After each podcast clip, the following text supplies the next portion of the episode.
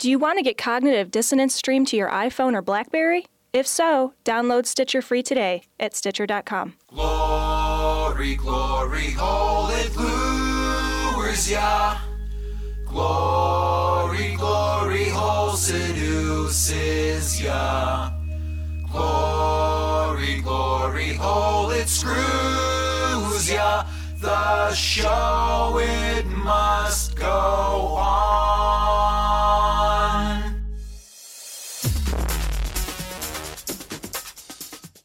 Be advised that this show is not for children, the faint of heart, or the easily offended. The explicit tag is there for a reason.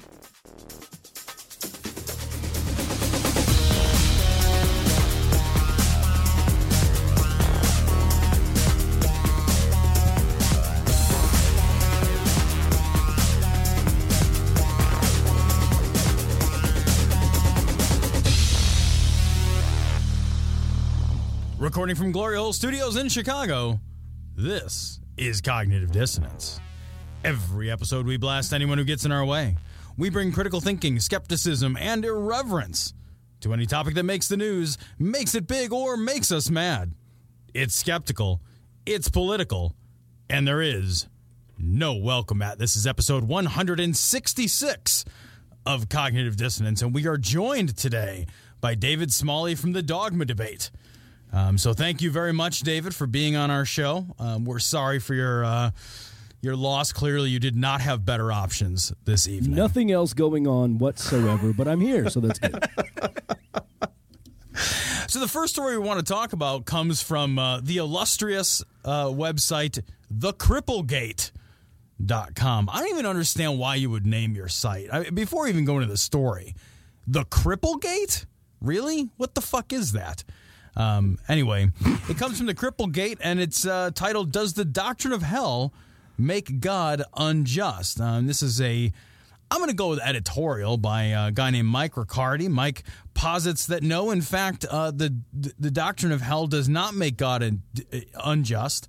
And he kind of goes through the arguments that he, I think, makes up on the spot as to why torturing somebody in eternal flame forever is somehow not unjust. Before I toss it over to you, I want to review two of the basic objections that he attempts to address, as if there were only two objections that would make the concept of hell unjust. The first is that not everyone in history has had equal access to the gospel. That's the first basic claim that he is saying is often brought up that renders the idea of eternal torment unjust. And the second, that it is unjust to think that a person who has committed fewer or relatively less evil sins, for example, stealing a cookie from a cookie jar as opposed to murder, suffers the same eternal infinite punishment in hell as a person who's committed more or relatively more evil sins. So God's justice has no sense of proportion. So those are the two basic objections that he's purporting, and I say that with a grain of salt, purporting to disprove. David, what did you think of this fine editorial from the Cripplegate? Man, were you swayed? I'm gonna go to church now. I'm done. You know what? This guy. First of all, I have to say I would add a third one. I mean, you've got there that no one, not everyone in history has had equal access to the gospel. Okay, yes, we've brought that up too. What about people in third world countries who've never heard of the name Jesus? Aboriginals in Africa somewhere or in Australia that are living out in the jungle. They've never heard, when they die, where do they go without ever hearing the gospel? Yes, we've used that. And then this idea that you steal a cookie and you rape a child, you're both going to burn in hell forever. That's kind of ridiculous. But this third thing that he's not addressing throughout this entire article is the fact that this book continues to tell us that God is love, God is just, God is peaceful, God is omnipotent and omnibenevolent, and all these wonderful things. That's really my basic argument. Not that he's a bad guy, because I'm not even acknowledging the existence of this thing, let alone trying to argue its personality type. What I'm arguing against is the inconsistency that this book would talk about, exactly how positive and loving and what a good guiding light this God is, yet they completely ignore the fact that in the same tone they will turn right around and tell you that he is actively in charge of torturing millions upon millions of human beings every day in the pits of hell. That's what this article doesn't touch on, the inconsistency of how the presence of hell, the existence of hell, contradicts the fact that God is all-loving in the first place. You know, one thing that occurs to me is that if you are a being that is trying to sell itself as being omnipowerful and omnibenevolent, and yet you have no problem with sending millions or billions of people to eternal torture, I can understand then why you would not be able to differentiate between a child stealing from a cookie jar and somebody killing 6 million people. Like, your frame of evil is so much greater. You know, like, you're like, killing 6 million Jews? Pfft, no problem. That's a Wednesday. Like, that's a fucking Wednesday, for God. It's a meaningless aberration. It's not even a statistical blip on the radar when you're sending billions of people into the flames of hell. Well, it's along the same lines that he actually starts off with. His first argument is titled, God is not obligated to be gracious. And that's kind of where this all starts, is that in general, human beings are looked at as just these just degenerate, disgusting pieces of shit that you don't even deserve to look at me. You don't deserve to be in my presence. You don't deserve anything. You better be damn glad that I'm giving you a chance to come back to me because you were so horrible.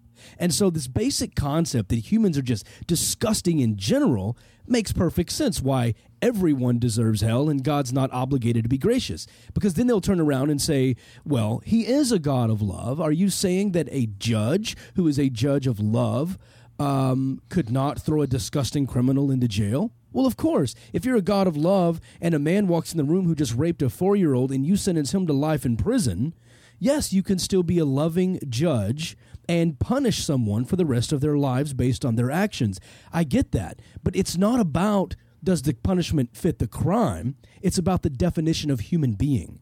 And secular humanists, atheists, we don't see everyone as poisonous, disgusting pieces of shit. Christianity, however, does teach that. And once you look at people in that kind of light, it's very, very easy to torment, just like the Nazis looked at Jews as being rats or subhuman. That's how they justified their horrific actions. And apparently the Bible and the Christian God in this article are no different. Well, it's so funny that, like, atheism is supposed to be the worldview of cynicism and pessimism, right? Like the worldview where, you know, there is no point and there is no purpose and there's nothing good.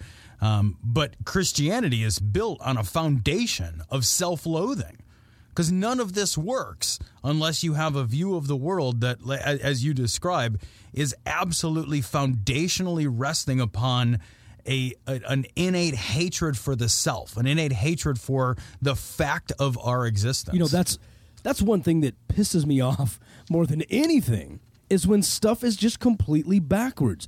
I'll take a few seconds here and tell you a brief story that kind of is in line with this. I've told this on my show before. I was probably, 15, 16. I was somewhere a teenager. I was playing basketball in my driveway.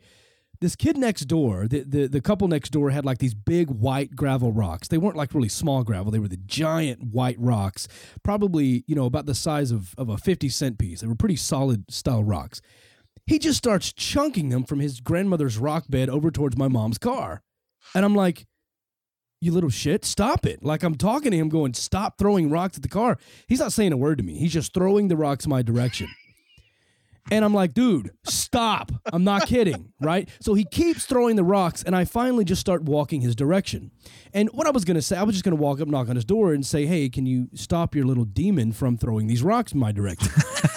But I go walking up, and he just turns and hauls ass into the house. He just books it into the door. And by the time I get up there, This lady in this giant gown comes out. She flings the door open, and as I'm walking up her steps, she says, "You throw rocks at my baby again, I'm going to have your ass."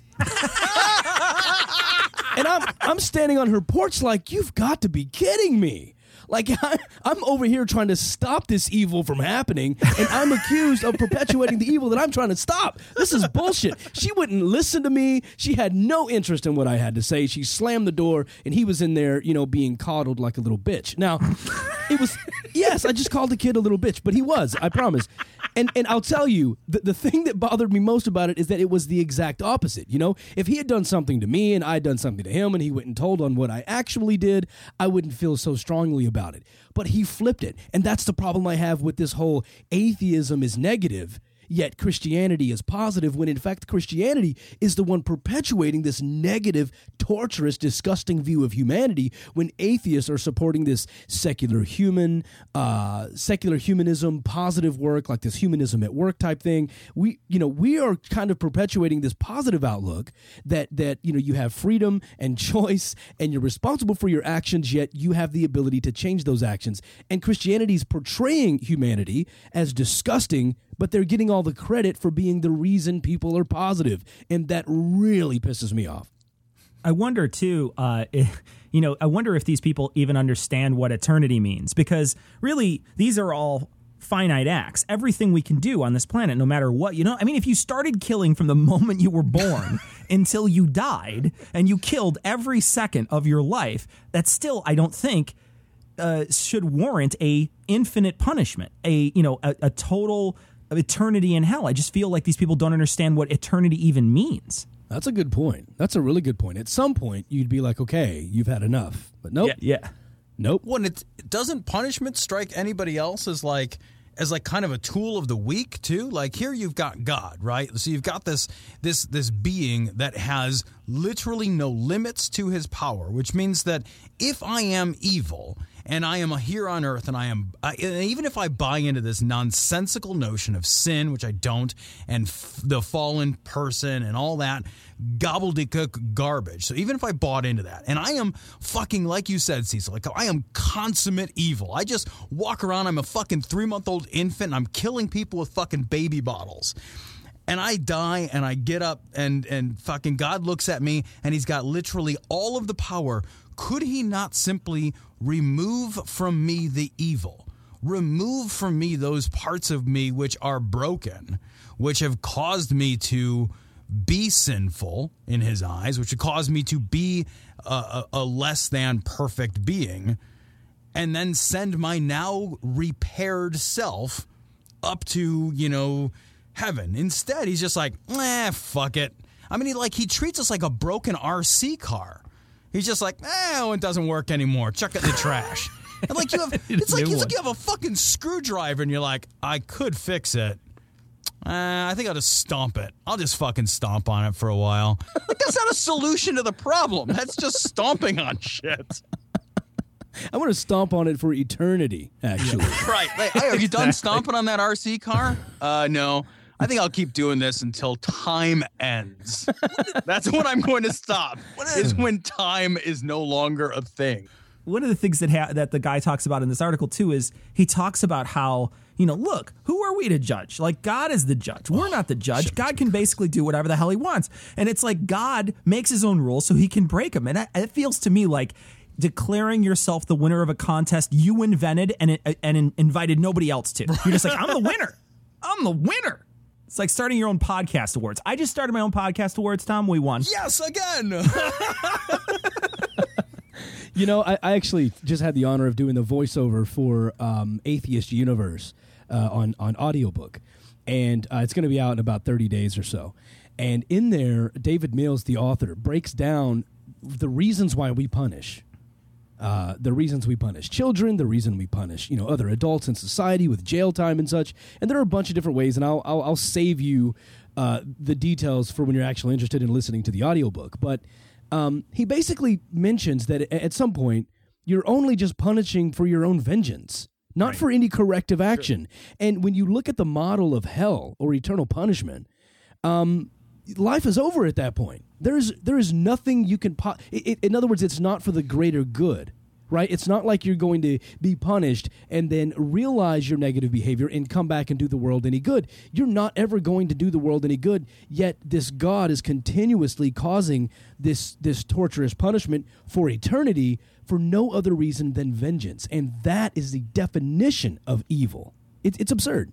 Well, you know, the other thing, too, David, is that it wouldn't make any difference how much good you did in a Christian worldview. Like, you could be here on Earth doing fucking... Like, you could be the opposite of the murderous baby Cecil had previously described. Like, you could do good work. You could, like, cure diseases every single day of your life. But if you were not Christian, if you did not... Because you can't go to heaven except for through Jesus, right? So, like, if you're not Christian, you still end up in hell. So it's not like... It's not like good works are even a meaningful part of this particular dogma. You're still just like... And that is the crazy part, too. It's like, did you accept, you know, my divinity without evidence? No, I was kind of waiting for some evidence. Oh, well, here we are, and now you have evidence. Oh, okay, well, can I accept it now? No, too late, eternal fire forever.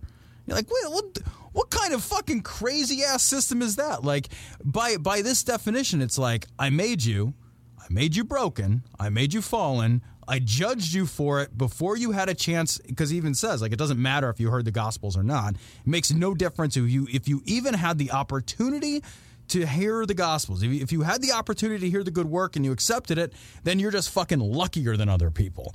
So whether you go to heaven or hell is literally just sheer fucking luck. Like, if you were born in Papua New Guinea and you're fucking scratching out a living in the treetops, like, and you never hear the good word or whatever, and you go to hell, it's like, fuck you, whatever. It doesn't mean it is just fucking roll of the dice whether or not you spend life in paradise or whether or not you are being tortured. So that is like the most capricious possible action.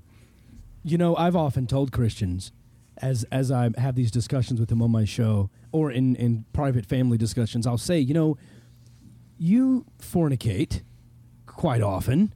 You smoke and get tattoos and drink alcohol and use the Lord's name in vain and all these sorts of other things.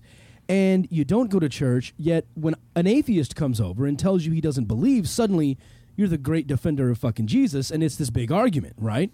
And so I'm telling them, like, look, guys, this isn't right. If you think about it, if you read the scriptures, you're in the same boat I am. And they're like, well, wait a minute, what are you talking about? Well, Matthew 7:21 is what I'm talking about. That's the verse where he says, you know, the guy cries out to him, Lord, Lord, did we not prophesy in your name? Did we not cast out demons in your name? And Jesus says to him, get away from me, those who practice lawlessness. You must do the will of the Father who is in heaven in order to enter the kingdom.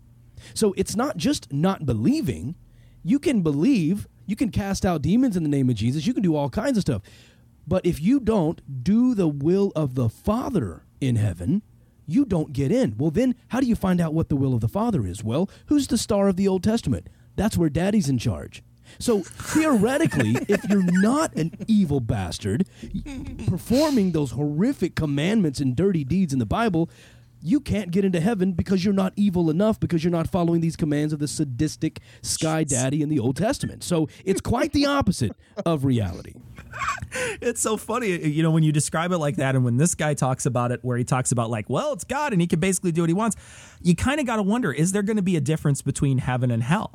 Is there going to be a difference? Because it's basically God can do whatever the hell he wants. I mean, he could be fucking making pasta out of baby faces up there and just be like, well, I'm fucking God. I get to do what I want. He could be making splatter art with kittens and a mallet and just be like, hey, man, I'm fucking God. You don't get to tell me what's unjust. Hey, what do you think of my art? God's basically Cartman from South Park. He's like, I do what I want. He's up there. He's a petulant child. We filmed this movie, My Week in Atheism, and the Christian in the movie, we were at UNT, and this part did not make the film, and I don't know why, but he cut it out before the final film, and he was very fair. I want you to know that, and we can talk about the details of it in a little bit, but he mentions in there that God can do anything with his creation because he's the creator. And I said, does that mean that if we had the technology to produce a living thing from test tubes only, yep. and I am now the creator of this life, that we grow this thing, it has skin, it has eyes, it has feelings, I can take this thing because I created it, and I can stick pencils through it, and I can cut off one of its limbs, and I can squeeze it and watch it cry, and I can spin it around and twist it and pull its limbs off. And no matter how much it's hurting, no matter how much it's crying, you would call what I'm doing good because I created it. And he literally had no answer for that. Yeah. It's like, I wouldn't say that. I wouldn't say that. But, and I just kept going into detail about these disgusting things I would do to this thing just because I created it. And I said, at some point, I'm still being a dick. Even if I made it, I'm still being a dick by continuously torturing this thing for no reason. But if you guys are cool with it, I want to mention a comment about his next segment, which is the quantitative versus qualitative aspects of eternal punishment. He basically breaks down and pretends to know, which is first surprising that he knows something about a spiritual place that we pretty much know doesn't even exist in the first damn place. But he says that there are actually different levels of punishment. So yes, the quality aspect of it, sure, the quantity aspect of it, everyone is there forever. But it's not so bad for some people because there are different levels of punishment in hell. Like, what does that mean? Like, some people are just like trailer park hot, and then the other places are just like, you know, pizza oven hot, and you know, then there are some people that are like, they fucked up so much they're like dangling in a volcano hot. Like, what does this mean? Different levels of it. I've heard people tell me, you know, kids with special needs, they get a special place in heaven. What the fuck does that mean? It's paradise. What do you mean? Like they get free parking? They park closer. They get to park closer. Yeah, they have a better pillow or some shit. They can pet all the bunnies they want. Like there's an endless supply of bunnies. Right. So when they postulate this you know, dualistic concept of this amazing paradise in heaven or this ridiculous place of torture in hell, to enter this concept now that somehow there's going to be different levels of punishment and different levels of reward are absurd. And besides, like Aaron Ra actually says in the film, he says, I figured out a long time ago that I'm either going to be tortured by this sadistic monster or I'm going to be locked in a room with it. That's awesome. You know, it's funny, though, because like I read the same thing. And the first thing I think is like, didn't Dante try to address this? I mean, Dante addressed this in the Inferno, I mean, a few hundred years ago by creating the fictitious idea of the seven circles of hell. And, you know, here's where these types of people go. And it's exactly like you describe. It's like, you guys get like mild lower back pain. Like, oh, fuck, that kind of sucks. No Excedrin? No, nothing. And then like it's like all the way down to like, you know, thumb screws and the rack, you know, all the way through. And it's like that's just a poem a dude wrote. Like you do, like you want to like knock on this guy's door and be like, you know, that's an idea. It was like kind of cool literature, but it's not true. Like you probably grew up with that idea. Everybody kind of did. It's been kind of consumed by the collective consciousness, but there's nothing at all scripturally to support that. Absolutely. There are videos out there. There's one very well done video, and I don't remember the name of it, about this guy who basically met this woman and was asking, or she I think she wrote in to his about his blog or something, saying, look, I've got my hand on the door. I'm ready to walk out of belief altogether, but I'm just terrified of hell. And he challenges her. Find it in the Bible. Tell me in the Bible where it even says exactly how hell works. There are references to Sheol. There are references to sleep. There are references to punishment. But this whole concept of this fiery hell and the lake of fire, it's all been convoluted and put together of using, you know, patchwork of multiple different verses to come up with this. And by the way, a whole lot of filling in the gaps of creative writing to come up with this concept or doctrine of hell in the first place. There's not even really a doctrine to begin with. It's just a bunch of scriptures, you know, pulled out of the ass of people who want to make it seem scary. You know, as a man with a newborn in the house, like the idea of eternal sleep actually sounds very nice. I'm just saying. Like, if I could just like wake up every couple of hundred years, like fucking groggy eyed, and like look around just enough to know that I'm asleep and I'm going right back to sleep. That would not be a bad way to spend eternity. That might be heaven, actually. Right. Yeah. The only difference is in hell, you wake up and you have to pee. Yeah. Like, that's the only difference. And the floor is really cold, right, exactly. And you just don't want to get out of the bed. So if you're new to Cognitive Dissonance, we are going to have an interview with David Smalley from Dogma Debate at the end of the show. We're going to do a couple of news stories in between with just us, but we're going to have David on to talk about all the whole gamut of what he does, as well as his philanthropic work. So stick around for that. In the name of Jesus, we speak that.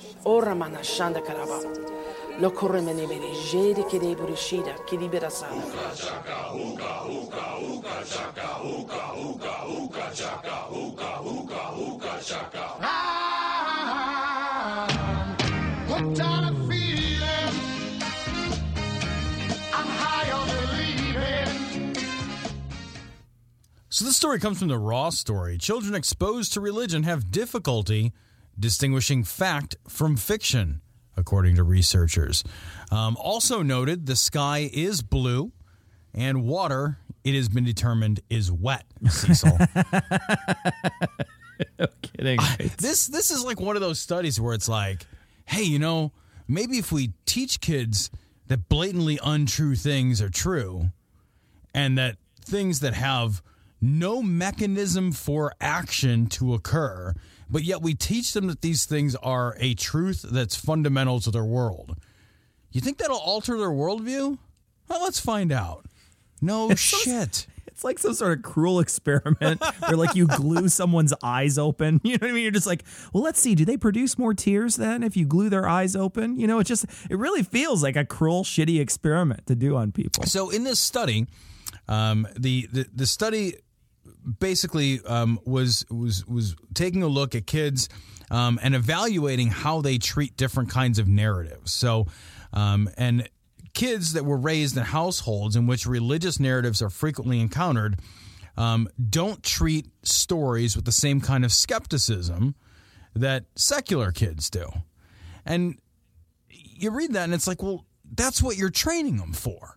Right? Like, all that tells me is, like, your training is working. It's be the same thing as if, like, the researchers are like, hey, you know what's really good? If you get one of those invisible fences, and then you know what happens? Your dog is afraid of crossing the line. Oh, wow. Yeah. Oh, who would have fucking thought? That's explicitly what these stories are made to do. Like, that is religion's only actual function. Right. It's almost like if you were to, like, ring a bell, they would salivate. Right. You know, you'd just be like, okay, well, we know how that works. Right. Yeah. I mean, when one of religion's central, like, virtues is a lack of credulity. Yeah. And also one of the plausible narratives they also believe is that they'll go to heaven if a priest can cop a feel, too. That's one of those little known narratives. You get a Snickers bar out of it, so it's, I mean, there's benefits for sure. It's funny when you mention this and you look at this, because I did grow up a believer. So for me, it reminds me of all the stupid shit I believed when I was a teen and when I was, you know, a late teen. You know, like all the stuff, all the dumb shit, the non-skeptical shit I believed, because I was primed for it, right? My worldview had ghosts in it. My worldview had demons in it. My worldview, I think, had UFOs in it. You know, all the stuff that, you know, I look at now, my worldview almost certainly had the Loch Ness Monster. I don't remember thinking about it, but I look at it now and I think, maybe I probably thought there was a Loch Ness Monster.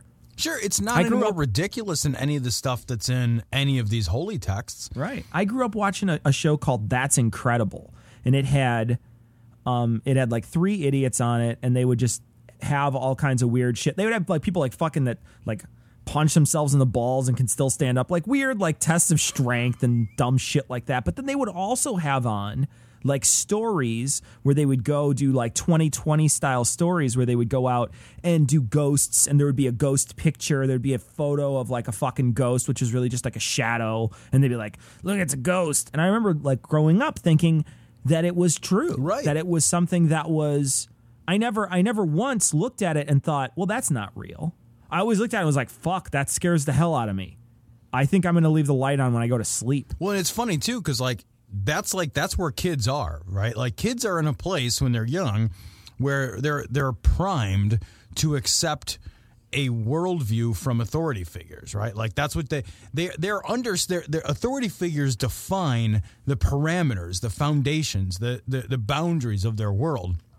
So it's like if the grown-up says like, hey, you live in a world full of magic, then they think they live in a world full of fucking magic. Yep. Like that's just Like, that's just it. Like, you have created a world that is going to be much more difficult to get to skepticism, to get to a critical thinking worldview, when your foundational beliefs say, hey, by the way, magic is real. Allahu Akbar, Allahu Akbar,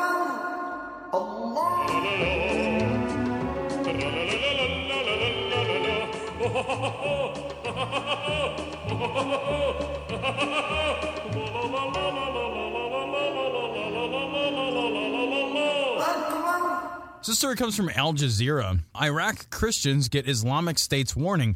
The Islamic State group tells the Christian community in Mosul that they face death if they do not embrace Islam or pay a tax.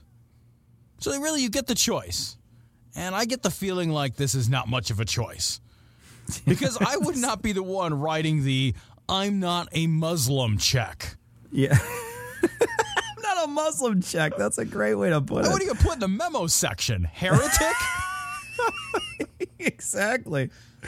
This is like really pulling out the stops. I mean, it's going well beyond wait until your dad gets home. It's more like wait until your dad gets home and I'll have him kill you. Right. You know, that's more, I think, the level. What I was curious about this is this. Now, is this the state or is this ISIS group that's making this proclamation? You know, Cecil, I don't know the answer to that. I'm not sure what the difference is at this point in Iraq, to be honest with you. Yeah. I just wonder. I wonder how much of this is Sharia law at the end of a gun. You know what I mean? Yeah. Like, because for the most part, Iraq was pretty progressive in that world. You know, I mean, it wasn't super progressive, but it certainly was more progressive than other areas. And so I wonder how much of this is actually, you know, the pressure from that sort of radical Muslim group that was marching their way across Iraq. And now, you know, now this is sort of coming to the fore. Like, hey, you can't be a Christian. If you are, you got to pay the tax. And who doesn't pay? You know what I mean? Like, it's like, I'm either going to kill you. It's like fucking, you know, it's like getting shaken down by the mob. Like, Joey Stacks comes to see you and he says, look, hey, it'd be a fucking real shame if something happened to your fucking place here. You know, now is time to give this man some money. It's not like, oh, he's right. It really would be a shame. You know, like, he is like, also no. Evaluating that. Yeah. I enjoy my things. Yeah, I'm right. No exactly, kidding. Right. The thing is, man, that this, looking a little closer at it, Cecil, I think that this is certainly a result of the ISIS shenanigans. So that's very much what's happening here. I look at this and I think, like, the first thing I would do is if somebody told me, like, I'm going to fucking kill you if you don't convert to Islam, I'd be like, well, then I've converted to Islam. Yeah. I'm the most Islamic person you've ever met. I'm fucking Muhammad. That's how fucking Islam. I'm so fucking Islamic, it's illegal to take my picture. That's how fucking Islamic I am. I know what my bathroom reading is for the next 3 weeks. Right. You know, I immediately know it's going to be the Quran. Right. I know I know what I'm going to be reading on the shitter from this week on, you know. But you look at this and it's like convert or I'll kill you, because here's their choices. Is they can convert to Islam, they can pay a tax, or give up their possessions and leave the city. So, like, they have three fucking horrible options. Like, you can basically be a fucking homeless nomad. You can pretend to be a Muslim, which is really what that would be.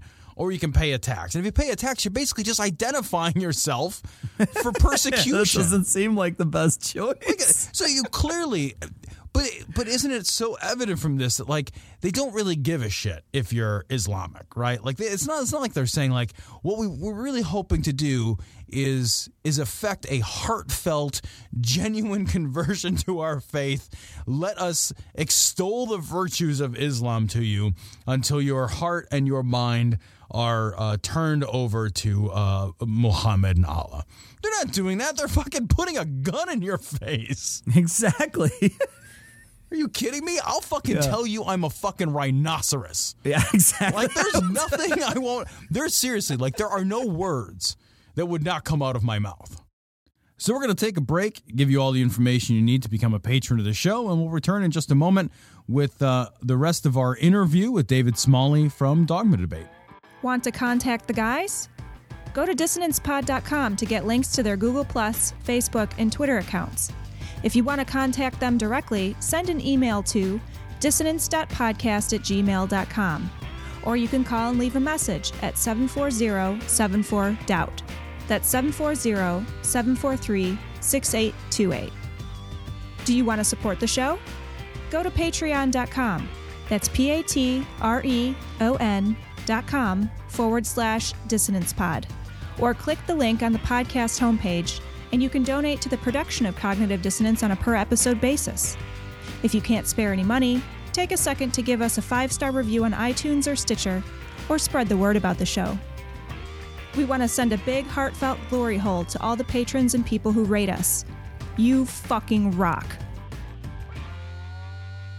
So this story comes from Wonkette, author of excellent Stop Being Gay book, arrested for molesting teen boy, allegedly, again. So a Pittsburgh pastor, he wrote a book, Freedom from Homosexuality, No Longer Living the Lie is the name of it. And he has been arrested for sexually assaulting a teenage boy. So he is no longer living the lie. He's living out his dream of being a pedophile. So it's good that he's out, Cecil. It's true. You know, this book, writing this book, it feels comparable to like Suze Orman being caught getting a payday loan. You know what I mean? Like, we're just like, really, Suze? What are you doing there? How'd you steer us away from that stuff? Yeah, this is just, I mean, this is like, what do you say about this story, right? This is like one of those stories where you're like, oh, I'm supposed to be surprised even a little bit. Yeah, right. Oh, yeah, right. No, nobody is surprised. You basically, like, all the police need to do is just go to a bookstore and just find, like, the most hate-filled diatribes and just be like, all right, let's watch them for 30 days. Yeah, they're private investigate them for a little while. They're certain to fucking, they are certain to do something. Yeah. At this point, you know, you see his tweets. Did you see his tweets? One of them was, living for self is not living at all. Living. I think he knows. I think he kind of knows, like, it's giving is better than receiving. Yeah, there you go. Maybe pitching is better than catching. One, I think the one that do it for Jesus this time. Do it for Jesus. Yeah. Just do it for Jesus. Come on. That's actually what he said to the teenage boy to try to convince him. Come on. Yeah. Do it for Jesus this time. You didn't have your heart in it last time. Put a little umph in it there, kid. Jeez. Jesus. One of the things that I wanted to mention is there's a allusion to this when they talk about this in the article, and they say something about kind of when you repress something. And the person says, I'm not a psychologist, but this is just a passing thought. But basically, the idea is when you're repressing something in yourself, maybe the reason why the pedophiles exist is they're repressing exist in the church is because they're repressing their sexuality, and then they're really going for the only thing that is available and that they can manipulate easily to get the sexual desires that they want, right? So, like, let's say they're repressing themselves, they don't want to be gay, so they're becoming celibate, let's say, and then there's something available, anything available. They will use that power that they have to sort of go after it. And that's an interesting thought, something that I hadn't really thought of before, that, you know, maybe that level of pedophilia it's not a natural pedophilia. It's just sort of an availability pedophilia. Yeah, that very well may be true. And, you know, I mean, I think if that's a working hypothesis, then, you know, there might be some interesting studies that could be done about that. I think, you know, we can certainly conclude that celibacy is not necessary. Like, it doesn't accomplish anything. Right. It's not like celibacy. It's not like we can say, oh, well, people who are celibate are stronger or faster or smarter or more moral. Like, celibacy doesn't accomplish anything. All we have determined that celibacy accomplishes, I think, is that it makes people miserable. Like, I don't think that there's any good to be had in the world. It's not a virtue. And you know, it's not like you look at somebody who's celibate and think, man, good for you. That's got to be. They're living the life. And, you know, in fact, as just a personal anecdote, Cecil, just the other day, I was at a wake, and I was standing there with my wife, and a priest came up, and we had our little boy with us, our little son, newborn son. And he walked up and he started making very pleasant, normal conversation. He started talking about family and he started talking about how important family is, and you know, he's just being a very nice guy. But the whole time I'm like, what the fuck do you know about family? You don't know anything about family. Yeah. You've never had a wife. You'll never have a son. Like you don't know anything about family at all from a marital perspective. You know about family from a, you know, I am a son, I have, you know, nieces or nephews or what have you, but from a creating your own with your spouse perspective or your significant other perspective, celibacy actually erodes a person's ability to relate to other people. And part of me thinks that might not be part of the problem too, right? Like if you can't relate to people sexually in a normative way, then what are your options that are left other than abnormal sexuality or aberrant sexuality? Who's that guy on the other side of the glory hole? It's Jesus. So this story comes from the Daily Record, which I've never heard of before. Revealed, sex shame Cardinal Keith O'Brien enjoying retirement in 208,000 pound being a unit of currency, not the weight of the home, Northumberland bungalow. Huge house, though. It is. That many pounds. Provided by the Catholic Church. So it's enormous. This story is fucking nuts. So this O'Brien guy, right? He's in self-imposed exile. Right, yeah. So he has exiled himself. Like, you know that you have a fucking problem when you're like, whoa, I need to be away from people for a while. Yeah. I can't be trusted by me. Like, it's not even like society has said, whoa, dude. Yeah. You're off to the fucking left over here. Go. And he's just like, look. I'm going to do some weird shit. All right. He's like putting his own ankle bracelet on. You know? Right. He's just like, no, house arrest for me. So this guy, the church buys him a home worth 208,000 pounds. Now, in American money, that's like $77 million, I think, the current exchange rate. I think it's Idaho, actually, is the exchange rate. The whole state of Idaho. It's like the Idaho Purchase. You could basically just buy it for 208,000 pounds. The funny thing about this, they're bitching about how much it costs, right? They're saying, well, this fucking bungalow costs a lot of money. I think it's actually kind of expensive to have like a secluded little sex dungeon in your bungalow. Right. I think, you got to blow walls out. You got to add soundproofing. You got to ventilate that thing. You got to have in-wall lube dispensers. That shit's costly. It's not a fucking easy thing to do. So I think that, they're bitching about the cost, but there's no way he can have the same sort of lifestyle. So, it's give and take, really. The thing is, Cecil, just the sanitation costs alone. No kidding. You got to get a couple people to come in and mop. Right. Well, that santorum doesn't clean itself up. It doesn't. That's fucking A. It doesn't. Yeah. It's gotta. You gotta have a. Bring in a couple of altar boys with power washers. Yeah. You look at this and it's like, what more evidence do you need that the church just doesn't give a fuck anymore? I know. The church is just like, whatever. Get him a house. It's like, it's a great list of stuff that the guy's doing. You're absolutely right. He's a hypocrite. There's an abuse of power and an abuse of funds, too. And it just feels like, he should go to church. And every time someone throws money in the collection plate, he should just slap him in the face with his dick. He should be like, "Here you go. No, you put it. That's for me." Tat, tat, tat, tat, tat, tat. And every time people spend money, like when you go to the church and they fucking pass that plate around, you're like, "Oh yeah, I'm gonna fucking give, $10 or $20 or whatever, and put it in the plate." Like, do you really think that you're buying a house for a fucking weird, creepy sex dude? Like, yeah. Like, can you imagine if they were like, "Okay, guys, we need to pass the plate. We got to keep the lights on. Someone's got to pay for the gas over here. We just bought this creepy fucking weird dude, this hypocrite, a house. Now that's not going to buy itself. And we've got a lot of lawsuits to settle because our priests keep fucking kids. So, if you could just give from your heart, guys, give from your heart." And $20 buys a lot of lube. So just, what you want to do, it buys a lot. Look, you don't want him to chafe his dick, guys. I mean, nobody wants that. Okay, nobody wants a fucking swollen dick. And the priest is practicing safe sex now, so he's got to just have tons of condoms. Right. So there's a lot. There's a lot that goes into this. His ball gag costs money.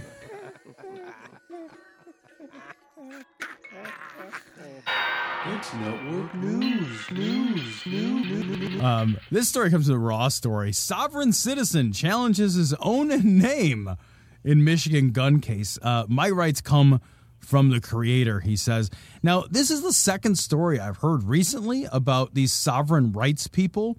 And these fucking people are amazing. They're fucking amazing. So the thrust of their argument, if you've never heard this gobbledygook garbage before, is that they are sovereign individuals and that the United States government is not a government but a corporation, and that corporation has set aside for each person living, and this is fucking amazing, like this is it's awesome, has set aside an account worth $266,000 for each person, each citizen, and that is an amount of money that's in a shadow bank account by the United States corporation that is assigned to the fictitious entity that is your name.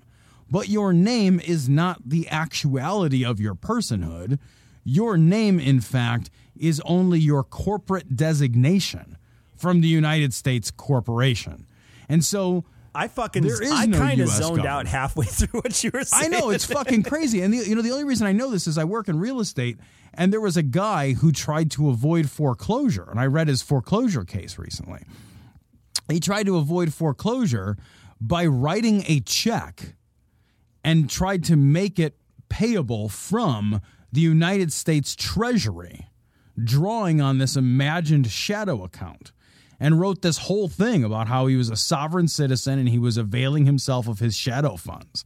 And he did the same thing. Like, he invoked his rights as a sovereign citizen, and his rights come from the... I mean, it's fucking insane. These sovereign citizen people are fucking amazing, man. You know what? I think, what they should do is, instead of, calling on their name, they should actually change their name to their creator. Because if you change your name to their creator, look, I'm the one endowing the rights. You know what I mean? Like, there fucking, you go. Actually, you're your own father at that point. Look, they come from their creator. So these are the same people, though, that basically think that the cops have to tell you they're a cop or else. I know. It's God. Cops have to tell you they're a cop. And cops have to have, their parking lights on when they clock you. And, there's all these weird, regulations that cops have to follow. Yeah, cops have to follow one regulation. Get down on the ground. That's it. That's exactly. The regulation. So the cops have to follow. Don't get caught, right? Because cops do illegal shit all the time, and people get fucking busted for that shit. Oh, yeah, man. I mean, the thing is, the cop shows up, and the cop's he's got not only a gun and a taser and a stick and handcuffs, but he's also got more cops. Yeah, he's got a brotherhood of people who will lay the beat down on you. That's the thing that cops have that you don't have. I don't care if you've got fucking 25 guns in your car. You don't have more you. The cops can always call more cops. More. It's not like they've ever been oh, man, we ran out of cops. That's never happened. I wonder, too, about these sovereign citizens, where they're getting all this stuff from. Is there just one woo purveyor out there, or is there a whole movement of these people? Or I don't know. I don't know where, because there seem to be some central tenets of the sovereign citizen shenanigans, and they seem to have a common thread. So I don't know if they're all reading from the same sovereign text or whatever, but it's fucking amazing because all they're trying to do is redefine terms, right? Yeah, aren't these the same idiots who march around with assault weapons? Yeah, and then they're just I can have a fucking bazooka on my head, and it's yeah, good luck with that. Could you just leave Taco Bell? Can you just wait outside with your fully armed and loaded AK-47? Is that... Because I don't think you need that to get a fucking combo burrito. I don't think that's a necessary thing you need to bring in. Man, to the building. I will say I'm super fucking glad that where I live, that's not a thing. That I'm not because I will be honest, Cecil. If I was sitting in a fucking restaurant and some dude walked in with a fucking AK-47 or something, I would grab my family and fucking flee. I would leave right away, too. I would flee. Stick around. I would be like, wait. Through the kitchen. I don't give a fuck. Because how are you supposed to know that guy's not like shooting to join up or whatever? Or get mad. You have no fucking idea. I said no onions. Right. I don't fucking know. And, you know, like I know that this is probably going to generate somebody's email, because there's probably somebody out there who thinks that these guys are like freedom fighters because they're walking around with fucking guns strapped to their back.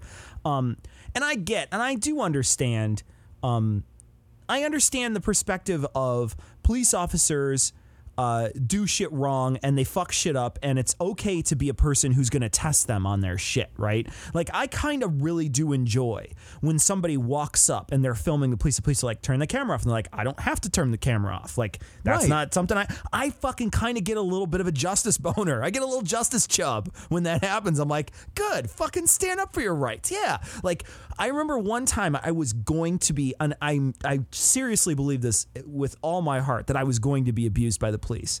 I was at a carnival.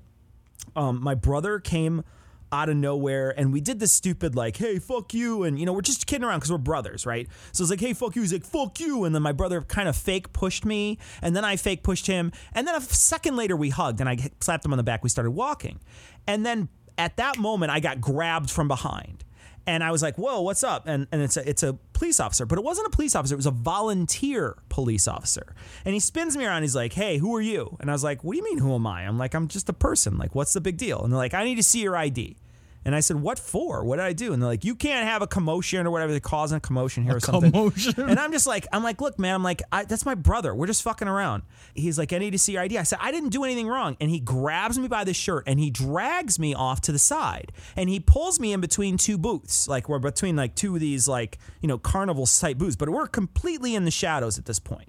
And he drags me off, and two cops are at his side. And I had a friend of mine, this buddy of mine, Hassan. And he follows us and walks in, and he's like, get out of here. And Hassan's like, I can stand wherever I want, officer. He's like, I'm standing right here. And they're like, get out. I told you, get out of here. He's like, I'm not leaving anywhere. I'm standing right here.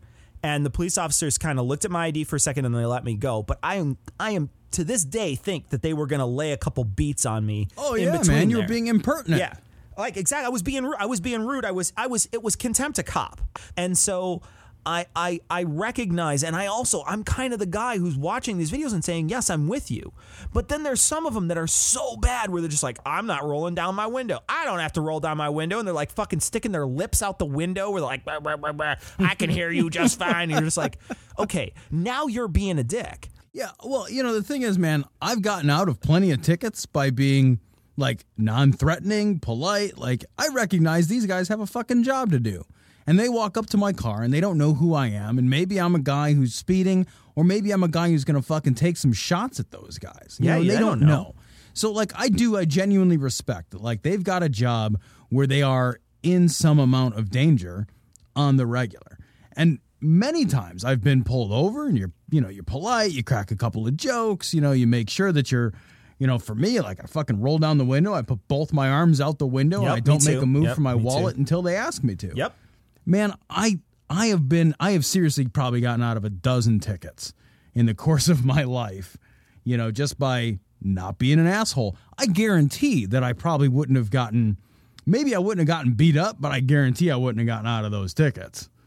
Like, you know, you be an asshole and it's like you're getting the fucking citation at the very least. Right, right. So this guy, back to this fucking story real quick, I just want to point out one awesome thing that he said. Is he's trying to redefine terms. He challenged the use of his name, which was printed in capital letters on legal documents. And then this is my favorite. He claimed the building that the police identified as his residence was, in fact, his family storage unit. I know. I love that so much. It's his family storage unit. Makes it sound like he fucking killed his family, and they're in fucking blue barrels in the storage unit. He totally like fucking blue barrel and like fucking Walter Whited them and put them somewhere, like in a storage unit, like right. Literally in a storage unit. Allah Akbar, Akbar, Allah Akbar, Allahu Akbar, just little old Allah. Thank you, Chicago. So this story comes from The Independent. Al-Qaeda glossy advises women to cover up and marry a martyr. So they got the new Cosmo. It's like it's 7 sex tips to drive your man wild before he blows himself up, before he destroys everything around him. And there is a feature in this magazine, how to make a bomb in the kitchen of your mom. Wow. That's it, man. It's like this is what passes for women's entertainment literature out of the Al-Qaeda group. Like, how to make a bomb in the kitchen of your mom. This is not like, oh yeah, you know, the key to a man's heart is through his stomach. And we mean that literally. What you can do is stick a knife right in the infidel's stomach. Exactly. And dig around until you find a key. If you reach up, you will find it. You will find the key. Yeah, that's awesome. I wonder if they have, like, you know, makeup tips to cover up a black eye. Like, well, they do actually, Cecil, because they have tips on how to achieve a perfect complexion. Yeah. And it's stay inside with your face covered. That's the advice. Yeah, well, I think covering up a black eye would be pretty easy. You just pull the veil down, right? I mean, you don't really need to do much. Yeah. I have a black eye. How would you know? You're not wearing your hijab. Yeah. Like, wait, fuck. Niqab is what they call it, I think. Is it a niqab, the big one, like the big long one? I don't know. I think so. Yeah. But they probably have an article about like the 12 best sunscreens, and they're just different niqabs, right? They're like different weights of cloth. SPF, like, here's a canvas one. SPF burlap. Yeah.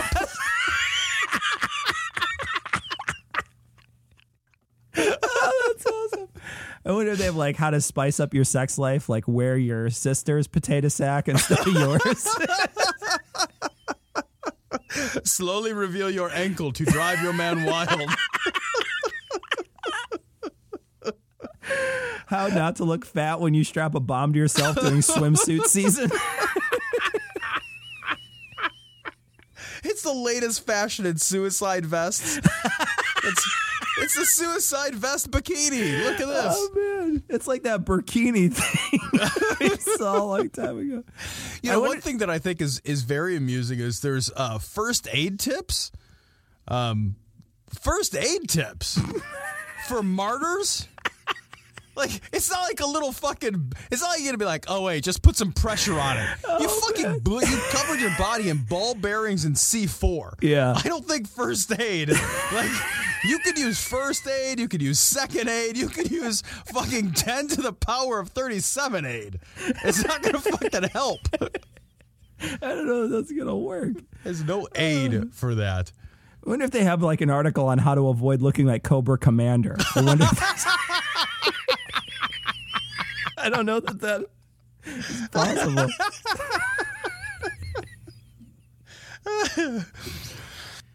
And if you don't want to be a martyr, then it argues that the pros and cons of honey face masks, and it lobbies Cecil against... Why do you need a face? You're already wearing a face mask. I know. You want to make sure that your face is beautiful, like, so only no one can see it. Essentially, like, all you're going to do is, like, make that thing stick to your face if you wear ice. You have to peel that thing off your face. But they also are lobbying against women toweling too forcibly. Like, you have to wonder about the editors. Like, oh, well, you know, we definitely need to cover the toweling issue. Do we put that before or after how to assemble a bomb in your kitchen? Because there's all these women out there who've written into us like, oh, I've been toweling myself and now my skin chafes. What should I do? Don't towel just so hard. How is that even an article? I don't know. How is this even a show? But how is that even an article?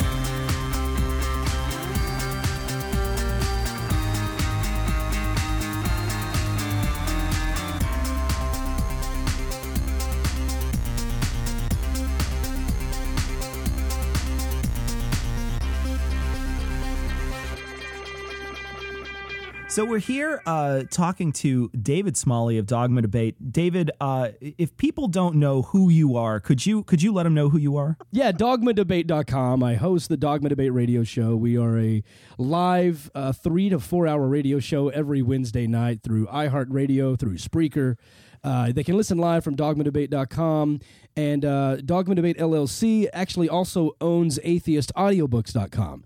We've got titles from David Fitzgerald, PZ Myers, David Niosi, Catherine Stewart. We've got 14, 15 titles published, and we're actually in the works, in the production right now on 7 other titles. So yeah, we are producing audiobooks, atheistaudiobooks.com, and Dogma Debate, where we do live radio, and we do video too. We have members that sign up at login.dogmadebate.com for behind the scenes and extra content. So now you kind of cater your show to people who are either believers or who are sort of coming out of believing, right? You're not really, I mean, you're really trying to have a sort of a softer touch with your show, right? Well, we kind of go both ways with that. I mean, the reality is, you know, my show sounds a lot like if you were driving down the road and you turn on, you know, your local FM, you know, FM radio show, some sort of Kiss FM or some sort of Hot FM, just your drive time radio show with a bunch of people who really like each other, get around the table and talk about current events, but hosted by skeptics and atheists and scientists. And so we have fun with stuff. We do some current events. But as often as possible, we like to have a Christian either in studio or call in as a guest.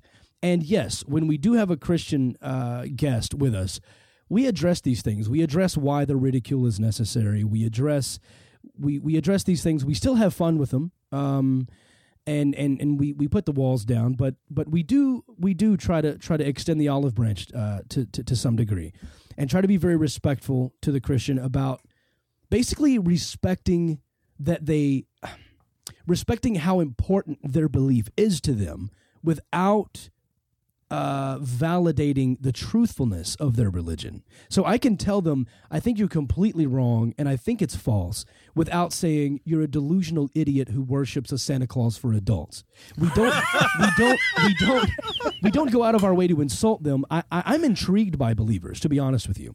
I'm intrigued because and the more they've read of the Bible and the more educated they are, specifically on religion and psychology and neuroscience and the way the body works, the more I'm intrigued that they still believe. Yeah. And so I like to, it's a very, what's known as a Socratic method of question and answer. I just ask them questions, and oftentimes they begin challenging their belief right in front of our eyes. Do you have other religionists on your show? Do you have like Muslims on, or people who are not Christian, or is it exclusively Christian? I have tried multiple times, and I'm wide open to having Muslims on, Scientologists on, anybody I can. But up until this point, in 2.5 years, we've only been able to get Christians to agree. Interesting. I've tried so many times to get Muslims on. I think I've actually been turned down 6 or 7 times. Just by Muslims. Yeah. Wow, that surprises me. I would think there would be more of a desire to engage that conversation from other people of faith. I agree. And I want to. I absolutely want to. And I wouldn't be as powerful against those beliefs because I don't know those religions as well. So they could tell me something and I don't know the Quran like I know the Bible. So I wouldn't be able to spit a verse back at them and say, but your book says this. I'd be a lot easier to push around on that topic. I'm surprised they won't do it. But, you know, if anyone out there knows of a Muslim who is interested in coming on, or a Scientologist or any other religious belief, I would absolutely love to have them on the show. Now I feel like converting just so I can go on your show and push you around. That'd be awesome. I mean, shit. Just pretend, Tom. Just pretend. Seems like a lot of work, though. So you have you don't steer clear of politics on your show, and I find that sometimes, you know, skeptical podcasts sometimes steer clear of that. You guys seem to attack that head on. Oh, absolutely, absolutely. We have a segment, recurring segment called "Republicans Say the Darndest Things," and we play audio clips of some of the crazy stuff that comes out of the religious right's mouth. And at the same time, I get quite a bit of flack from a lot of the liberal listeners saying that they think I'm more conservative than most liberals. And so we talk about conservative issues all the time. We talk about civil rights. We LGBT issues probably come up once or twice on every episode. Yeah. Yeah. We talk about equality. We talk about things going on in Arizona or California. For example, when Arizona got ready to pass that bill, which they were calling, you know, the right to discriminate against gays bill, we actually started breaking it down and saying, okay, you know, we got into this discussion about, you know, that would be wrong. If you're a photographer and you do weddings, you should do a gay wedding. And I said, okay, well, I have something to tell you. I was once approached by Benny Hinn's ministry to do voiceover work. And I told them no. And as a freelance artist who does voiceover work for radio and TV, I have the right to distinguish where my talents are used. And I do not want my talents to be used to promote something that I completely disagree with, like religion. So if that's the case, if someone has in their mind, even though we believe that they're wrong, if they feel that they don't want their talents used to promote what they see as a sin or an abomination against the God they worship, I think as a private individual, you should have the right to say, I don't want to take pictures of your gay wedding. And then I was the bad guy for saying that. But as we continued to break it down, I was proposing things to people like, okay, so what if the Ku Klux Klan came to you and said, I want you to make our cake that says white power. Would you make that cake? Hell no. Nobody wants to make that cake. Well, how dare you discriminate, right? So on some level, private individuals should have the right to not do that. However, what we determined is if it's a place of business, if it's a building that you can walk into and you're open to the public, then people are walking into your business and you're saying, wait a minute, you look gay, you have to leave. That's a problem. Right now, they're not free to roam about society, and you've opened your business up to society, but you're excluding a certain type of person from being in there. That's where it becomes a problem. And so, yeah, we talk about politics. We talk about religion. We pretty much talk about it all. That's an interesting concept. That's something I hadn't considered. When we talked about it, one of the conclusions that Tom and I both came to is it's not okay to discriminate against someone for something they can't control. Like, so I shouldn't be able to discriminate against you because you're black, but I could certainly discriminate against you because you're in the Ku Klux Klan because that's something you can control. You can decide whether or not you're a bigot, but you can't decide whether or not you're black. And so we sort of came on that side of the argument, but it absolutely is tough. And we received probably the same amount of email and things that you received when we came out on a very similar side, which is, man, it kind of sucks that, you know, you can't tell someone no, but there are some protections in our society based on that. So that's interesting. That's really interesting. Yeah. I think that it's important to distinguish having the ability to, as an independent contractor, if you're going to offer your services, right? That's one thing. But if you are AT&T and you find out that a black person is using your service, you can't go out there and cancel their service because they're black, right? But if you are an individual that is an artist, and photographers are in fact artists, to go to them and say, I want you to, you know, film or photograph my gay wedding, they should be able to say, I don't want to be a part of that. And ask yourself, would you even want the person to be forced to take pictures of your wedding? Who would want that? I wouldn't want that. I know, and that's one of the major things that, you know, just like that seems like it would be the worst, most awkward wedding in history, where some angry dude is just like angrily snapping photos and moving the camera around and shoving people. I mean, it would be awful. Like before every shot, he looks through his camera and you hear this, "That is so gay." Oh my God, that's gross. You don't want to. Who wants that? Who wants that? Nobody. That's awesome. You have a heckler at your own wedding. That sucks so bad. There's a fucking thumb in every picture. Yeah. It's just like every picture is everything's just like blurry. God damn it. There's a smear on the lens. Right. Yeah. Right. That's just awful. So I got a question, and this is something you might not be able to answer, but it's something that came up between when Tom and I were talking about something recently. So you've had a lot of believers on your show. You've debated a lot of people. You've talked to a lot of believers. Have you ever come across anybody where you talk to them and afterwards you think, you know, I'm kind of happy they think God exists because they would be an awful human being if they didn't believe in God. And the thing I'm referencing here is there was a guy from a band called As I Lay Dying. And he talked about how he sort of became an atheist. And as he became an atheist, he became a more awful person. Now, this is only if he's telling the truth, because he might just be lying so he can sell records when he gets out of jail in 8 years. But it could also be that he's telling the truth. And if he's telling the truth, he's basically saying, when I became an atheist, all bets were off for me and I could do whatever I want. I ruined my marriage. I tried to kill my wife. You know, I basically became a really shitty human being, and God was the only thing keeping me in check. What do you think about that? Do you think that, you know, that for some people, maybe you know, having a God is an okay thing because it keeps him in line? I've said multiple times that I think some people need religion, or at least they think they need religion, but that it shouldn't be forced upon those of us who are strong enough to live without it. And so I don't ever want to outlaw religion. I don't ever want to see that. Sure. Yeah, yeah. But I will say the people who say those things, and yes, I've encountered them, I think that they are under the belief that they needed religion. They are under the belief that they need religion at this moment. And I think it all depends on how they come out of the faith.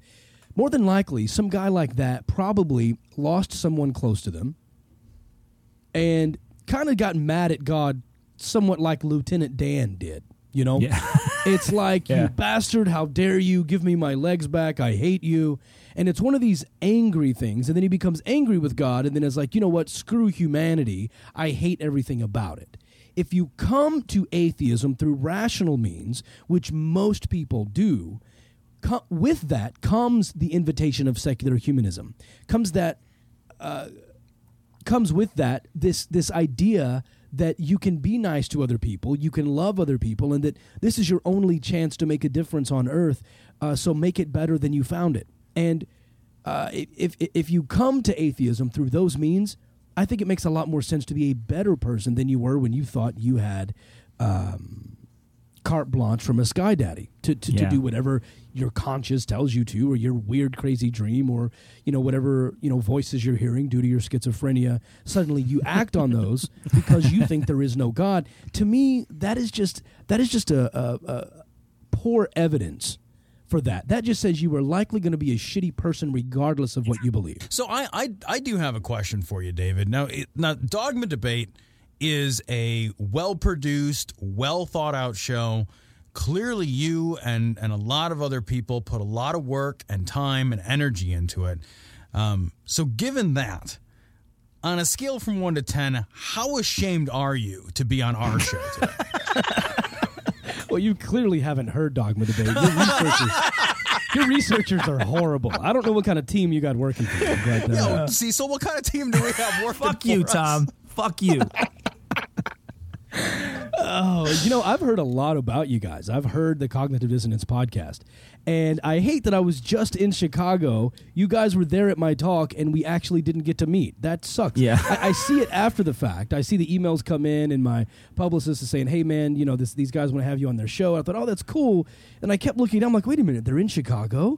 And then I'm scrolling through more messages, and I see that you were actually in the crowd at my talk, and I was like, the guys from Cognitive Dissonance were there and did not introduce themselves. I'm highly offended. Highly offended. You're an intimidated person. I saw you, and I was kind of intimidated by you. I just, you know, I couldn't come near you. Your stage presence was too much. Is it because I'm so large? I'm so big.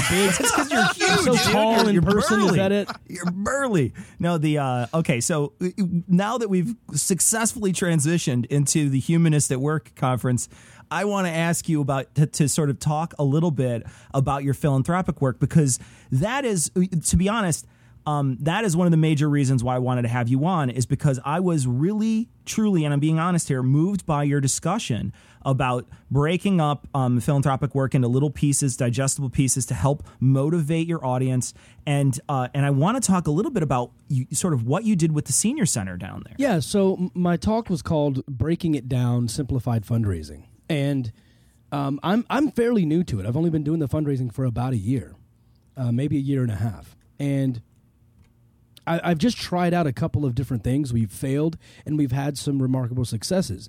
And so I took those successes and the failures, and I was able to come up with this formula that really works for us when we're trying to put together some sort of fundraiser. And, you know, there are a lot of professional humanists there at that Humanism at Work conference for Foundation Beyond Belief. And I thought going into this, you know, I bet you 1 out of 5 people in this crowd has probably already heard this, already put this into practice. And I've been overwhelmed with how positive that talk was received, even by people who have raised, you know, thousands and thousands of dollars. There's this one guy who does the Secret Atheist blog, who blogged about my talk, and it was so touching. He talked about how much it's helped him, and he's raised money for schools in Uganda for forever, and the guy's done so many things, and so I was honored to be able to still help people who have been doing this for such a long time. And really all it is I just found a way to break it down. And it basically comes down, and I can get into the specifics of the senior center if you want, but it basically comes down to rather than, you know, putting out there that you've got a $5,000 goal and you've got it on the website, so it's got that bar, you know, that shows how much you have to go. And one person showed up and dropped $8 in it. When I go to the site, I look at that and I think, gosh, that is so overwhelming. You know, I was going to give $10, but I'm kind of embarrassed to give $10 when they need 5,000. I feel like I wouldn't be offering much help. And so you may, as the fundraiser on the back end, have all sorts of plans that you want to do for this $5,000. But to the donor, we can't see all of that. And if you give me 17 paragraphs to read on all these amazing plans that you have, I'm probably going to skim it, scan it, and go to the next thing that I feel like I can help with. So simplifying it, breaking down the dollar amounts, $3 does this, $5 does this, $10 does this, and $20 does this. And it gets directly to the people, and you can see the human effect and the human impact you're having with your donation with a specific dollar amount. That takes the burden off the donor. It takes the burden off of them guessing what society, you know, expects to be a little bit. So many people say that. Every little bit helps, and our goal is $5,000.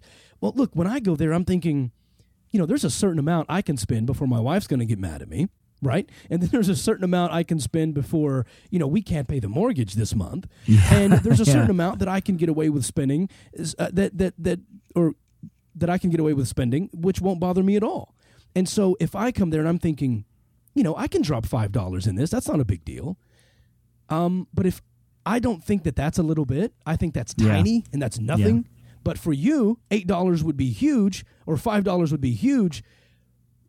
We need to clear up these definitions so that people aren't confused by it. And so what's a little bit to me is not a little bit to the senior center or not a little bit to the kids in Uganda and not a little bit to a millionaire. We all have different levels of what a little bit means. So when you say every little bit helps, people aren't thinking they can drop $1 in it or $3 or $6. They're thinking a little bit is somewhere between $20 to $200 if you've got a goal that's $5,000. So what I was able to do is break down this cost to say, look, $3 all in all, I know it only typically $3 buys enough food for a senior citizen for 1 week, but when you buy that much, you get free food for another week. And then you get, you know, these 30 other meals, and then they get a free hot meal every day at the senior center. So effectively, $3 would buy enough groceries for one senior citizen for a month. By the time it's all said and done, it's a great deal. I was buying it from a local ministry here in Dallas, Texas. It was a wonderful deal, but that's what I told the donors. $3 feeds a senior for a month. Let's do it. How many seniors do you want to help? I gave them a specific dollar amount, and I showed them the direct impact it would have on the human they were trying to reach out to. And then it was no longer how much do I give or how much is a little bit or is this going to be socially acceptable for me to give $3. The question then becomes, how many seniors do you want to help? Yeah. People would give a 10 and go, I just fed 3 seniors for a month.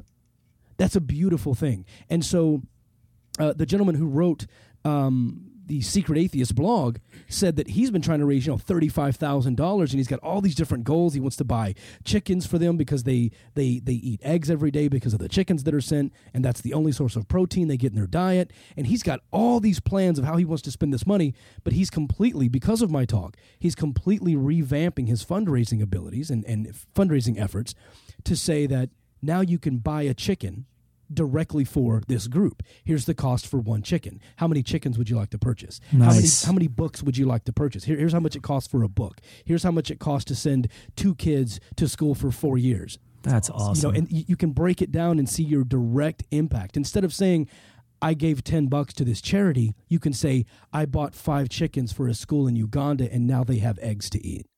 So tell me about the My Week in Atheism. I saw this. I saw this, and I'm just curious to know what it's about. We have a Christian listener base higher than I think a lot of atheist-based shows do, and I think some of that has to do with the fact that we're only slightly mean. We're not as mean as some of the really talented mean atheists are out there. And so Christians feel a little bit safer, I think, listening to a show that has these open discussions. And when someone says on my show something so amazingly absurd my instinct is to go, are you fucking kidding me? But I don't say that, as to where most people will. And what I'll check myself and I'll say, I find it so interesting. I like that your voice like dropped a quarter octave there as you got your serious tone of voice. Yeah, that's what I do. I'll say, I find it interesting. Tell me more about that crazy fucking idea you have. That you understand morality just as I do, yet you're okay with me burning in hell for not seeing the same evidence that you do. How do you reconcile that? And I end it with a question. Awesome. It's very Socratic, and then they start having their cognitive dissonance right in front of me. Yeah, you're welcome. And so a lot of Christians like listening to the show, and oftentimes I'll get emails from them saying, oh, I can do way better than that last guest you had. That guy doesn't know what true Christianity is. And so I get a lot of Christian guests that way. And one Christian guest we had was named John Christie. And John was a really good guy. We got along really well. He flew out here. I went to him. I flew to him. I drove to him. We did all kinds of stuff together. And he just started filming it. He was like, I want to film this. And I was like, well, look, as long as you got your cameras out and you want to film this, let me take you to the American Atheist Convention. Let me take you to Skepticon. And come on stage with me at Skepticon on the main stage, and I'll do a show with you, and we'll talk about stuff. And so he filmed every bit of it. And I've got to tell you, he's still a Christian. That's his take on it. His arguments on it are quite frustrating. But I promise you, it is the only Christian film ever produced that is completely 100% fair to the atheist viewpoint. Wow. And that was my role. I told him I would only do it if I was given supervising editor credit on the atheist interest. So that was our contract. That was our agreement. And that's what we did. And I didn't care that he had his argument. He would keep calling me up during production going, hey, man, we're editing this part out, and I'm going to keep it in where I say this. And I told him, John, we hear your arguments all the time. Nobody is going to be offended by your arguments. Yeah. I'm just here to make sure you don't cut out that perfect thing that Matt said, or that perfect thing that Aaron said, or that Dave Silverman gets this point across and you cut him short and take him out of context. I'm stopping you from banana manning this video. And he never tried. He never once tried. He's a stand-up guy. He's a wonderful guy. And I think the movie came out pretty good. So we actually travel around and do some Q&A. As a matter of fact, there's one coming up in San Antonio August 2nd. I'll be doing a screening of My Week in Atheism there. They're going to show the film, and then I'll do a Q&A. And we did some in Los Angeles. And we actually got kicked out of a church in Compton. And he was treated like an atheist. The people in the church thought he was an atheist showing the film, and they kicked him out. Even though the pastor had approved it, the elders didn't, and they kicked him out. And I called him up when he was standing out, on the sidewalk with his gear, and I said, how does it feel being treated like one of us? And he goes, oh, they're Baptists. They all treat me that way. And of course takes a shot at, a shot across the pond at one of his own. But, reality is we were at CFI Los Angeles doing the same thing. And he gets up on stage, and we're doing the Q&A, and he says, I got to say, I was in San Diego with Smalley last night. It got a little chilly outside, so they gave me a jacket to wear, brought me some hot coffee. I spilled my coffee once. They cleaned it up for me and asked me if I wanted more. And then here I am being treated great. You guys bought us pizza. We're hanging out backstage. And now you guys have been cheering for me and clapping and laughing and having a good time. He's like, I've got to say, on this tour, I'm being treated better by atheists than I have by the Christians. That's awesome. Yeah, so I still have hope for him coming to the right side. We'll see. We still stay in touch. He's going to come back on the show soon. But, yeah, I encourage people to go to myweekinatheism.com. They can actually stream it live from Vimeo. I think it's like $5.99 or something. So, well, David, thank you so much for joining us today. And anybody can find your stuff at dogmadebate.com, right? Dogmadebate.com and atheistaudiobooks.com. Thanks so much for joining us. It was great to talk to you. Thanks for having me. I enjoyed it, guys.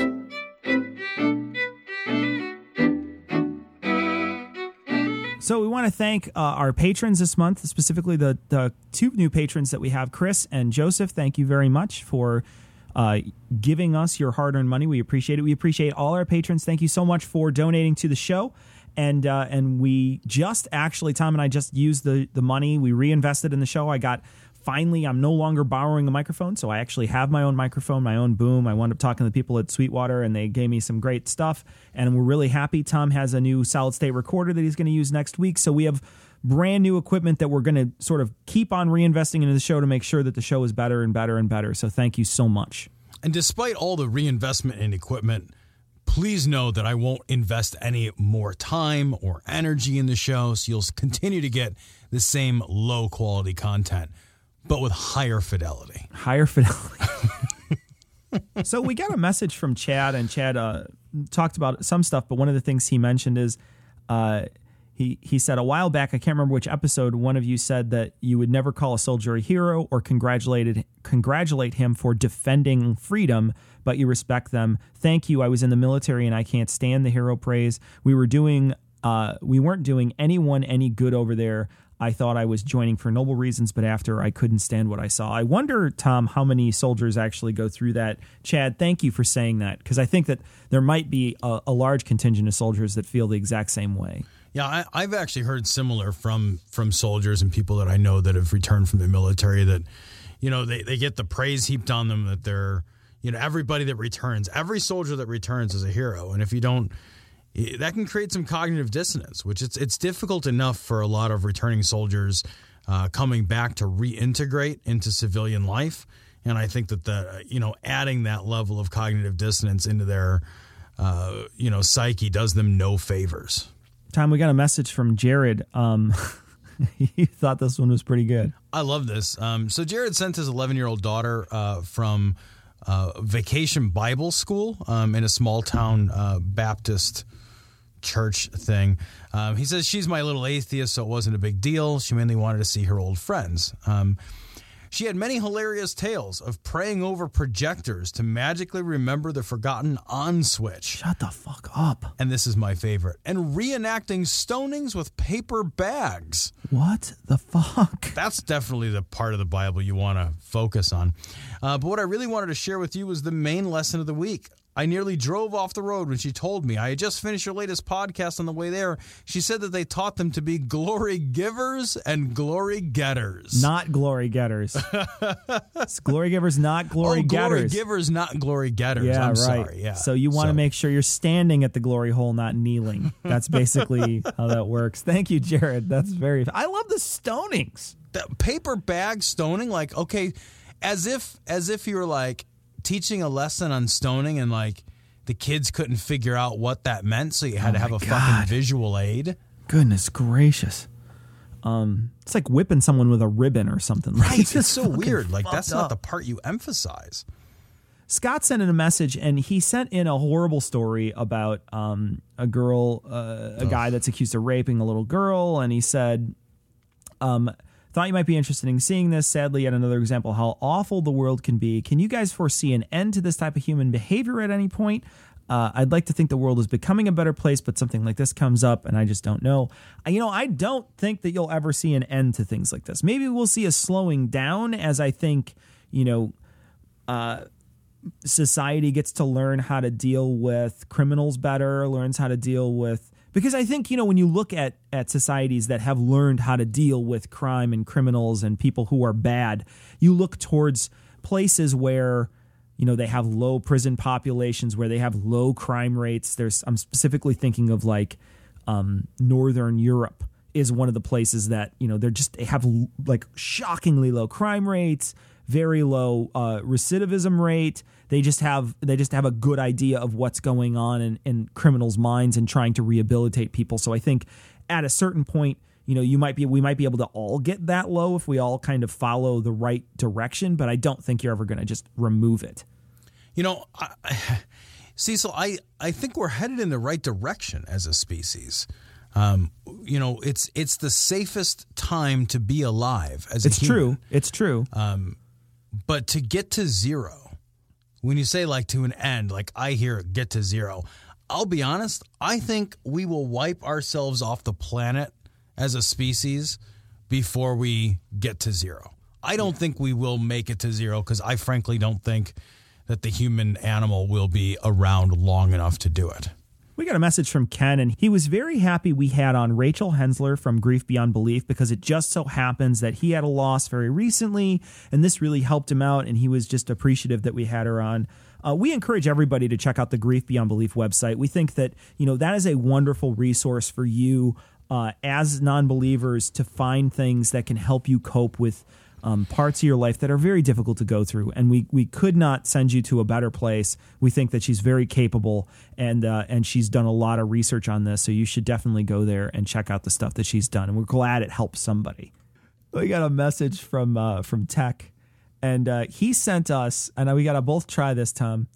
We have to say glory hole in his native tongue. Okay, so here, I'm going to say it first. Oh, come on. The fucking second word. The second word needs a fucking vowel. It's just NG, for Christ's sakes. You got to buy a vowel, Pat Sajak. Okay, so here we go. Butas Kaluwalathayan.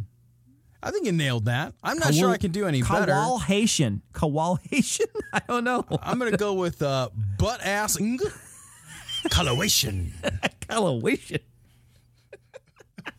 Anyway, he sent a message, and he said that he just had surgery and had stopped listening to our podcast because it hurt like a bitch every time he laughed. We hope you're feeling better. Oh, man. So please get better, Tech.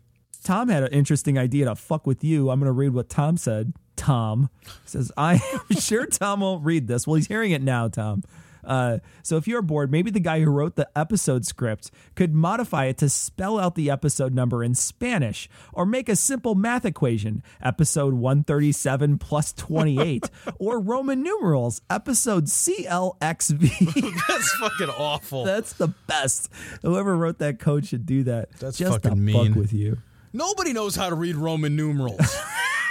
Roman numerals are just random that generated. That shit is fucking so weird. Can you imagine trying to add using Roman numerals? So we got a message from Avid Listener, and Avid Listener says, this really doesn't matter, but it bugged me 2 podcasts in a row. Sperm really do carry enzymes called acrosomes that break through the egg's protective covering. It's one of the reasons that men with low sperm counts have trouble conceiving. It doesn't take just one sperm, but many to break through the and fertilize the egg. Now, I know it has nothing to do with AIDS. It doesn't, but the asshat heard something true and decided that to use it as a starting point to blather untruths. Yeah, sure, but that's not the joke. The joke we were making is that he said some fucking unbelievably made up shit. So what we did was make up some things like fucking sperms have lasers on them, or they're fucking robots, or they have an egg tooth or something. You know what I mean? Like whatever, to make fun of that. Like that's what we were making fun of. Not making fun of the fact that how sperm work. We were making fun of the fact that you can just make up whatever you want and say whatever you want in front of a commission and nobody cares. Yeah, and I think that there is, too, a distinction between, like, the sperm burning its way into the egg. Yeah. Like, that implies... I know, because he talks about, like... Like a heat or something? Yeah. Like, it's... not. I mean, there's clearly a mechanism for the sperm to enter the egg. But he's not addressing that in a meaningful way, and so we chose not to address it. Yeah, we chose not to address it either. What makes me laugh about that whole story, though, when we think back on it is, you know, he's talking about how, well, when you ejaculate in an anus... or rectum or whatever, basically it has it's porous, so it goes right in, and so therefore people get AIDS. And I'm thinking, well, what was the first time somebody had butt sex? Was like in the 80s then? Like the very first butt sex we ever had was in the 80s. Nobody had butt sex before and got AIDS back in, I don't know, the fucking 1900s or something. Like nobody's ever gotten it before, and like nobody had gay sex before. Right, and like heterosexuals don't have anal sex. Yeah, right. Heterosexuals. Like it's just, there's so many things. Like it just was just invented. It was like fucking anal sex was just invented, and only men do it. And with only other men do it, and that's why there's AIDS. Right, and you're like, no, fucking, there's the fucking AIDS onset came around in the fucking 80s, man. That's awesome shit. We also got it fucking corrected about the plesiosaur not being a dinosaur, and I'm like, yeah, it's not a dinosaur, but the joke doesn't work if you're like. The plesiosaur is the most courteous Mesozoic marine reptile. Like it just doesn't fucking work. Like the joke doesn't work. So look, it's as a far joke, as I'm concerned, Cecil, if it's in a sore, it's in a sore. It's a sore, and it makes sense. I guess to be honest though, I had no idea that the plesiosaur was not a dinosaur. So I think it's a good correction. It's just the joke doesn't work if it's you know, whatever the fuck a plesiosaur is. We got an image, though, which is awesome, which is President Plesiosaur from Galen. And it's just a fucking awesome picture of a plesiosaur in a tuxedo with a top hat and a monocle. And the monocle string is super long. Like you could swing across a fucking canyon on it. It's like a rappelling rope. It's the best. It looks so great. I'm putting this as the image for this episode. So check out, go to this episode 166, and check out the image for this episode because it's fucking hilarious. Thank you, Galen. My favorite part of it is the podium, because the podium doesn't like it doesn't accomplish anything for him. It doesn't It's not like he can put his fucking important papers like on it. The plesiosaur is huge, and the podium is still human sized. It's the best. It's the great. Best. Oh, it's so funny. We also got a message from Dale McGowan. Dale just put on the Humanism at Work conference in Chicago, and that's where I saw, I not only saw David Smalley's talk, but I saw several other talks there. I went there during the day, and it was a great conference. We're hopefully going to have him on very soon for a conference wrap-up to talk about what happened there and to talk about the Foundation Beyond Belief, which he's the executive director of the Foundation Beyond Belief, so we want to have him on to talk about his work and the things that Foundation Beyond Belief does. We're hopefully going to have him on in the next couple weeks. We're going to try to schedule a date with him very soon, but we're excited to have Dale on very soon. So we want to thank David Smalley again for coming on. David was a wonderful guest. He runs a great show called The Dogma Debate. You can check him out at dogmadebate.com. Please go check out his podcast. It's a wonderful podcast. It's like dedication. It's like 3 hours long, so you want to check out the stuff that he does. He definitely was a fun guest, and we look to have him on in the future. So that wraps it up for this week. We're going to leave you, as always, with the Skeptic's Creed. Credulity is not a virtue. It's fortune cookie cutter, mommy issue, hypnobabylon bullshit.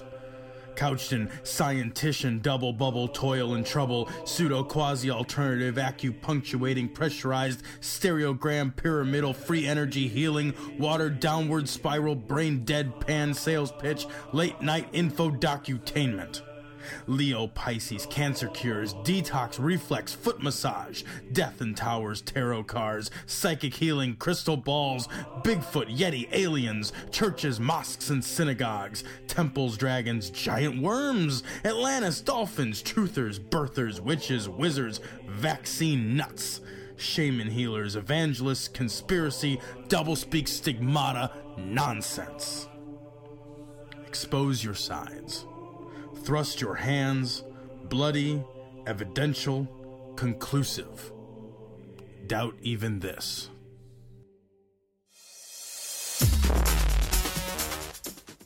The opinions and views expressed in this show are that of the hosts only. Our poorly formed and expressed notions do not represent those of our wives, employers, friends, families, or of the local dairy council.